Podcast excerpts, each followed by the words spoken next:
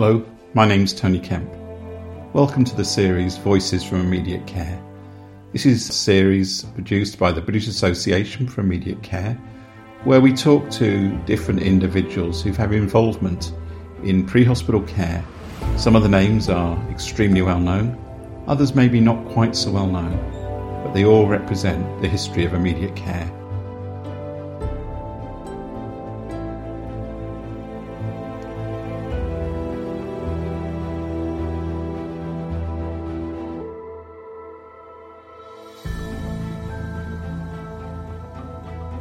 Today we are talking to Dr. Pam Crispin. Pam is a doctor with the Suffolk Accident Rescue Service, SARS, uh, the basic scheme uh, in the Suffolk area, but she's also a consultant intensivist and has flown as an air ambulance doctor with her local HEM service. She talks to us today about those who've inspired her and about her own experiences in getting into and maintaining her pre-hospital care skills. I'm going to start with asking, how did you get involved in pre-hospital care,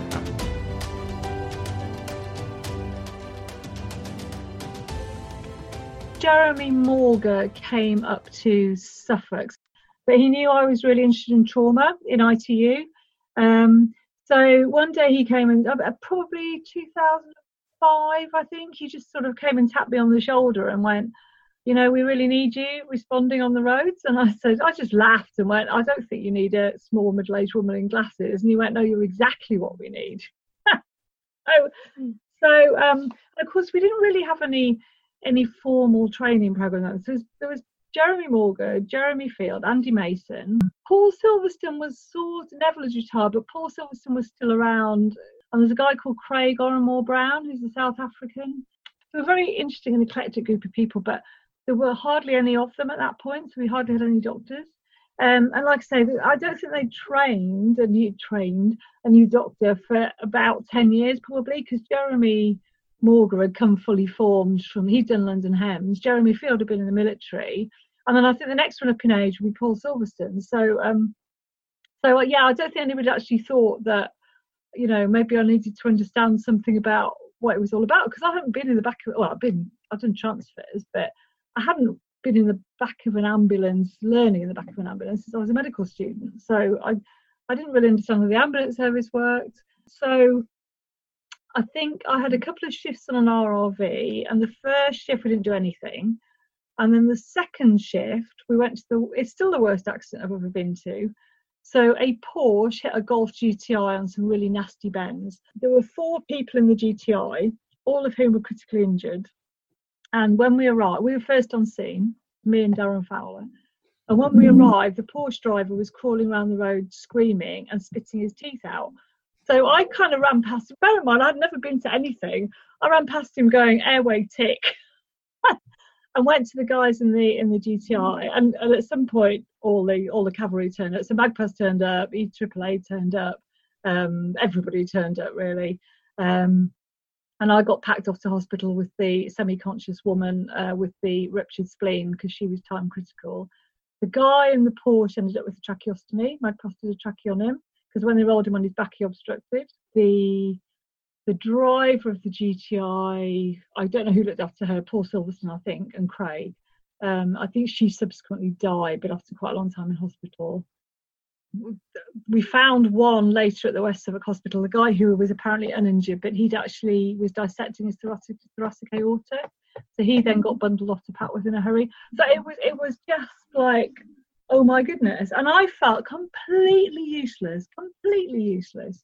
Um, I don't think I was, but I felt completely useless. Yeah. So at that point, I went, at that point, I thought, I think I probably need to go and learn a bit more. So um, Archie Mawson, he arranged me to do uh, a FET course, uh, which I did, and then and a PHTLS course, which I did. Um, so it would be about 2006, I think and then I did a few more shifts with people, and then I felt uh, Jeremy just decided it was okay to release me into the wild. So I did my first solo job, I think. Um, oh, I did a couple of shifts with the air ambulance as well, just to understand how that works. But I think I did my first solo job on the 23rd of July, I think 2007. And again, it was a multi-car pilot just up the road. were, I, I, never really managed to work out how many casualties there were, but fortunately, nobody was badly badly injured. So that was a good.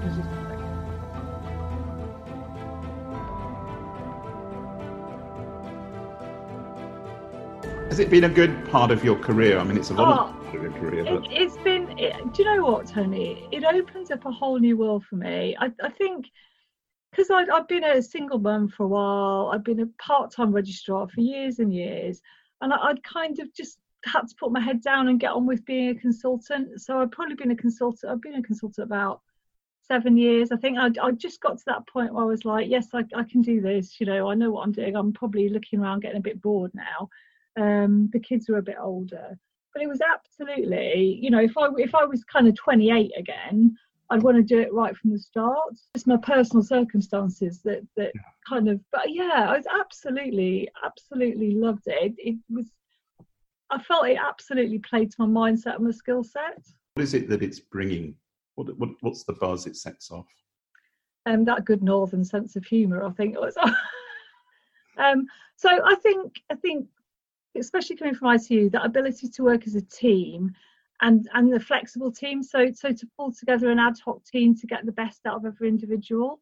Not yeah. that I'm saying I always do that, but but I think you, you do learn those skills in ITU. That that sort of ability to to just make people perform really well under difficult circumstances. I think that's really important you know anesthetics and critical care is is useful in terms of just being able to wang the lines in. So you don't even have to think twice about tubes and lines and that makes it and under drugs as well. So i think that makes it easier. Um, so so yeah i think i think having a really good solid basis in anaesthetic and intensive care and I, have done emergency medicine or a&e as it was in those days. Um, but i think that i just so I was confident in my skills. The tricky bit was applying in a different environment. But then when I worked out that the different environment was all about teamwork, um, then it actually got a lot easier. I, I, think some of our younger guys now coming through feel they have to do everything themselves as the doctor. And actually, just one of the most amazing things for me has been understanding how unbelievably good paramedics are. Oh, so my first trip out in a DSA, so I did an observer shift on a DSA. We went to a, stabbing in Norwich. Now, in those days, stabbings were pretty rare. Um, so this guy, single stab wound uh, through the neck, into his heart, into his right ventricle, I think he's got on the knife. Um, so in traumatic cardiac arrest, again, no idea what to do. Uh, so uh, put some lines in, put a central line in, standing on one leg in the back of the ambulance. I remember that bit. Um, but I didn't know. I didn't have the kit or the skills or the knowledge to do a thoracotomy. But he had. I mean, we just whizzed him into CNN. He had a thoracotomy when we got into the CNN because it was uh, Howard Sheriff. So um, yeah. So so he did a thoracotomy in the middle of A and E. Um, so yeah. But but what really blew me away on that on that sort of day out was, and they were a technician crew actually, was how amazing they were. The people they kept at home, their risk management, their compassion. I, I just thought these are amazing people to work with. So I loved working with the ambulance service guys. And then I think um, when I joined Basics, and Andy Mason taught me into being chair, really, he said, You know, these are the nicest people you've ever worked with and it's absolutely true. So just these are all people doing things for the right reasons, very quietly. You look at Jeremy. I mean, the man's an absolute legend. Rod Wells, absolute legend. They just go about it very quietly. They don't blow their own trumpets, and yet they're just amazing at what they do. So just a nice group of people. And uh, honestly, in all this time, I can't think that we've we've had the odd disagreement, obviously, but we we've never had any major problems. And you cannot say that about any other part of your life. I, this is the part of my life that that just goes really nicely and smoothly, and you know, we we kind of we all get on, and everybody's rowing in the same direction without effort. It's lovely. I I really that, that's the best thing about basics. I think is is definitely being part of that family. Really, that's yeah. it feels like a family um, and people just get it. And you know, if you're feeling miserable about a job or you think you've done something not perfectly, people are just so kind and understanding because they've been there. Um, and you know, you get you get chippiness, don't you, in IT in, A and E. So you take a patient in and they go, "Why have you brought the patient here? Or why have you done that? What, what's his name? What's his blood sugar? What's his serum rhubarb?" You know, I'm like, come on, guys, and and your basics family will understand why you didn't do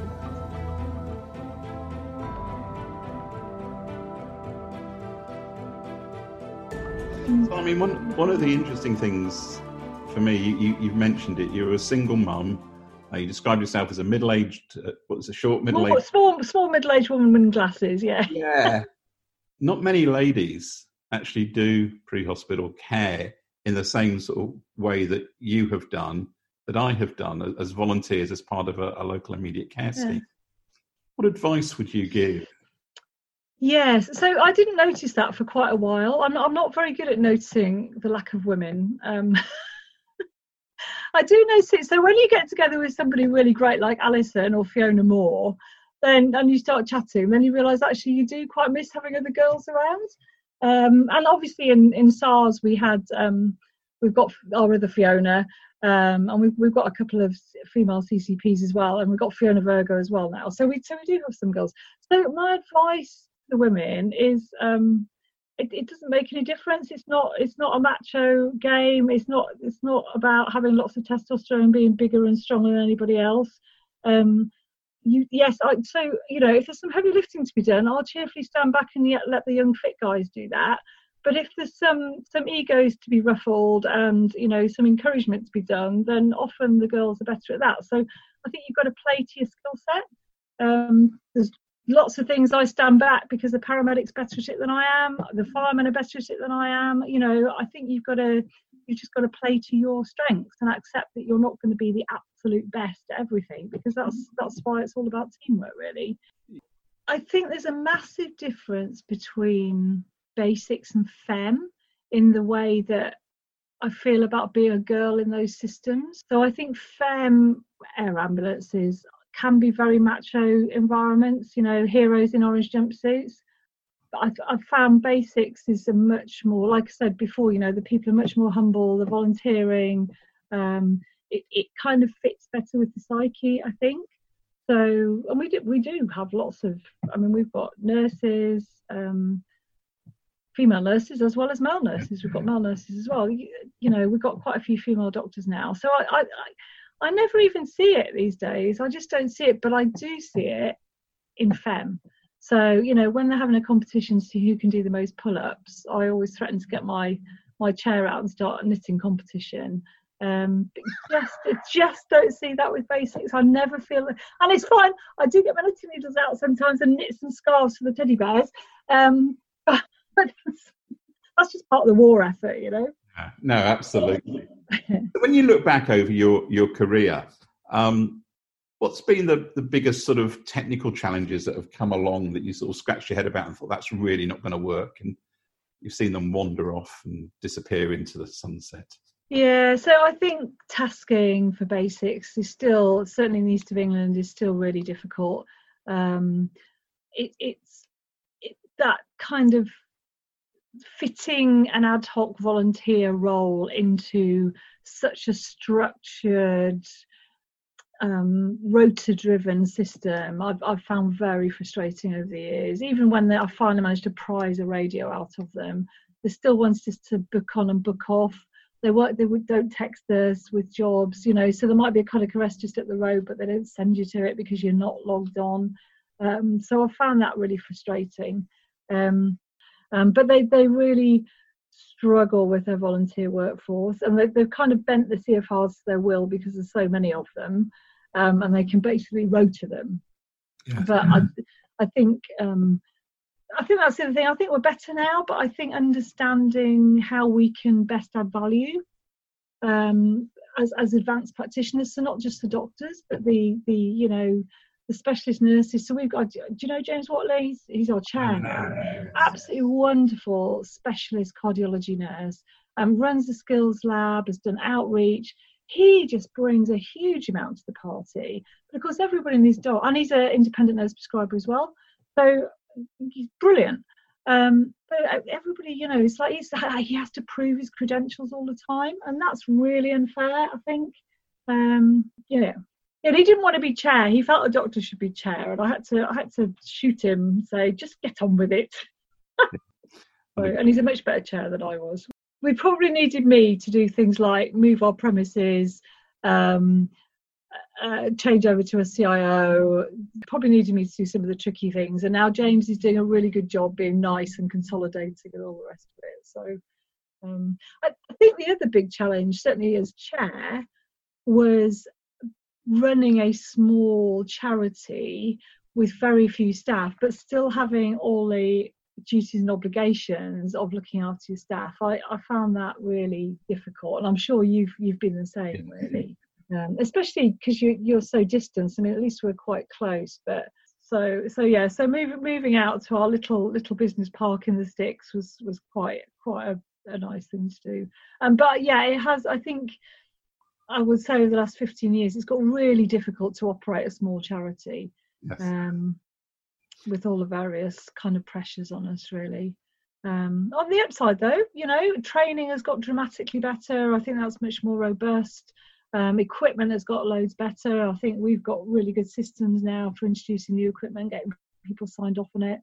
Um, got team shifts, which we never had. So I feel that's really useful for training. So we start everybody on team shifts, and then after six months or a year, if they want to go solo, they get have a sort of sign off process. So I think our clinical, well, there wasn't any clinical governance when I started mm-hmm. really. Um, and then we were threatened. Do you remember we were threatened with um, having to be CQC registered? So, because um, that was going to cost us 10 grand, I think, which would have been a huge amount at the time. And we just didn't have the people to do to do the work really.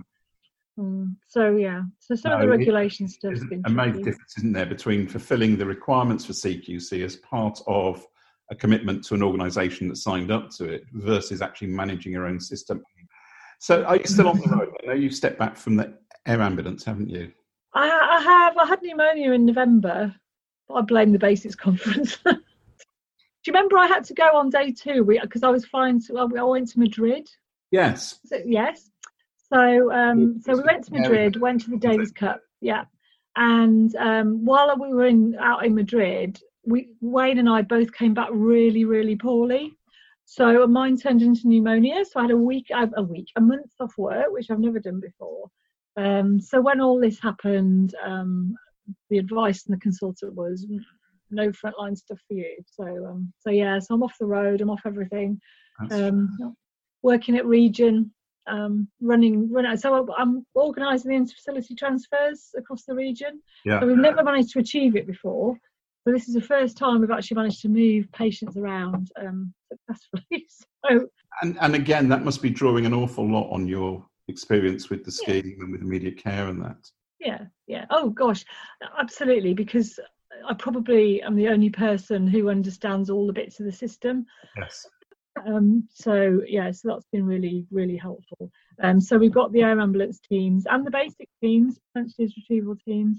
Um, we're using East ambulances and obviously the hospitals, the twos and froms. So, so yeah, having been medical director and acute trust as well has really helped because I know we do a weekly medical directors call as well. So, so yeah, so I have been embroiled in all parts of the system really. So I'm just a jack of all trades these days. If I was to ask you over your career in pre-hospital care, what is the one innovation that you think has really changed either the way we do things or, or, or the way you know the impact that we have what would you think that would be? Hmm. i think it's really interesting. I, I think it's been for us it's been the introduction of the team. So I think whilst I still believe solo responders are really valuable and still remain the backbone of the of the charity, having the team RRV and and working together, the doctor paramedic team working together, has really it's been very enabling in that people have taken us seriously. We've we've been very visible in, in all senses of the word.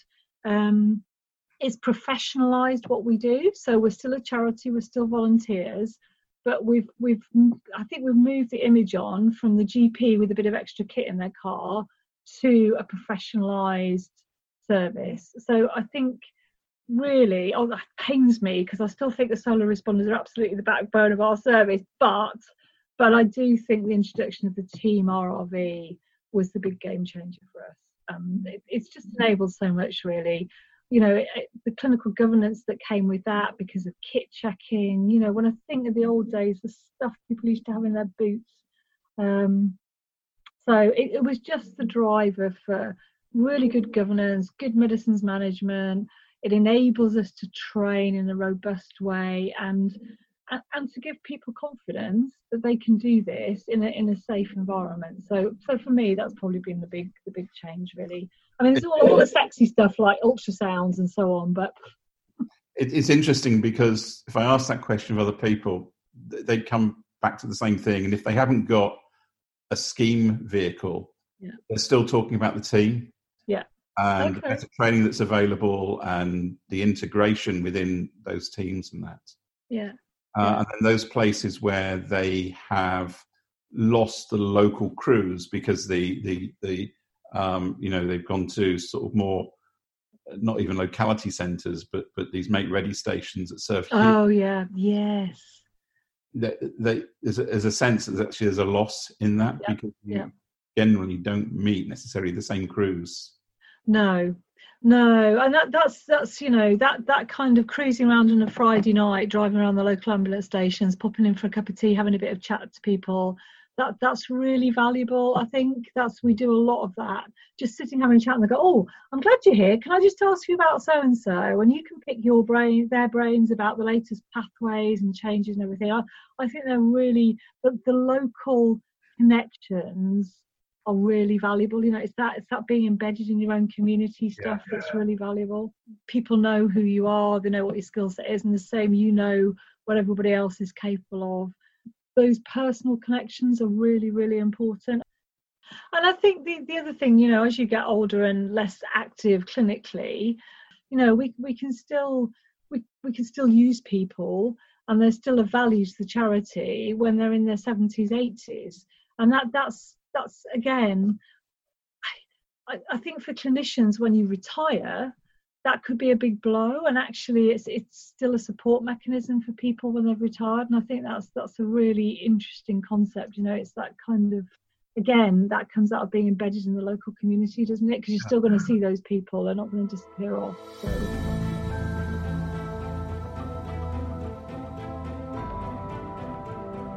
For for those of us still in in the role it's also the sense of being able to connect with some of these people who yeah in some cases were hugely inspirational to us. Um, other cases we, we sort of stumble across as, as we sort of wander down the pathway of immediate care. But they bring they bring some of the culture with them, and we, yeah. we recognise what they're on about. Yeah, yes, um, that's true. Yeah. yeah, yeah, and and although their problems and issues may have been completely different from ones we're facing, that it's all with that in that same ballpark, but it's all within that same spirit. And you said yeah. the family and things like that. It's yeah, important. it is. It is. It's. It's. I know when we moved offices, it was quite interesting because we've been in such a tiny office in Turret Lane. I don't know if you remember our office. And yeah. There was never any parking, so people never went there. And when we moved into the new office, everybody kept finding an excuse just to pop in. it's just like everybody was always there having tea and cake and a bit of a gossip. So it is that lovely sort of family atmosphere i think yeah i think that's really important. Yeah.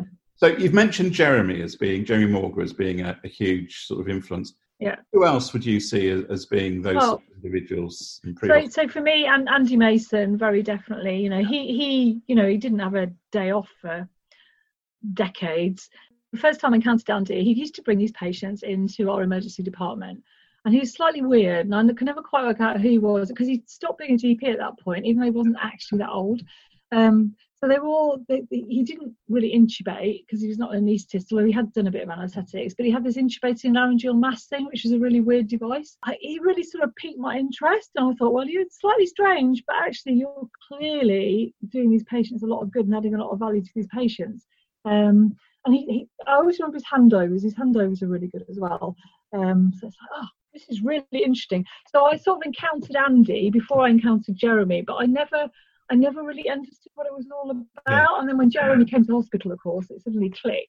Um, what what this young Dr. Mason was doing, running around, um, saving lives, virtually single-handed at that point, I think, um, until Jeremy pitched up, and then Jeremy Fields um, joined as well. Um, yeah, so I think Andy Andy was SARS for a little while, um, and and always on duty and and so generous with his teaching and his experience. Um, funny, you know, very generous in many ways. And then, you know, I have to mention Alison Walker, who's been my great kind of guide and, and guru, really, from an ambulance service perspective. I, I would also say so. Um, John Scott, I think, as medical director of our ambulance service, very much encouraged the basics model as well. So Scott Turner responded for NARS in the early days. He was deputy medical director to John. Um, yeah. Scott Scott really helped me think about basics and, and its place and almost how to behave, if that makes sense. You know, how to present yourself on scene yeah. and all that kind of stuff. Yeah. So Scott was yeah. really good at that kind of thing. Um, yeah. And then there's some, you know, some fantastic paramedics um, who've responded for SARS over the years. Um, I'll particularly mention Damon Wedden, um, who I think has been another great role model. Um, we were sitting in my garden having a cup of tea once, and we heard a bang up the road, and we kind of looked at each other and went, "Shall we go?" so, so, off we trundled and did a little job. It was a lady who crashed her back. Um, but he was a he still is a fantastic scene manager. So I learned so much from Damo about how to organise a scene. You know, stroll into it, don't never run anywhere. You know, always take your time, stand back. So I just learned so much from these guys. So you've given a lot of your time uh, to basics. You've given a lot of time chatting now. Thank you ever so much. Talking. Oh, Tony, it's lovely talking to you. Well, no, it, it's really good to hear about you know a, a jobbing doctor, so to speak, and, and what you've been up to, and very much a, a doctor on the road. Thank you, Pam.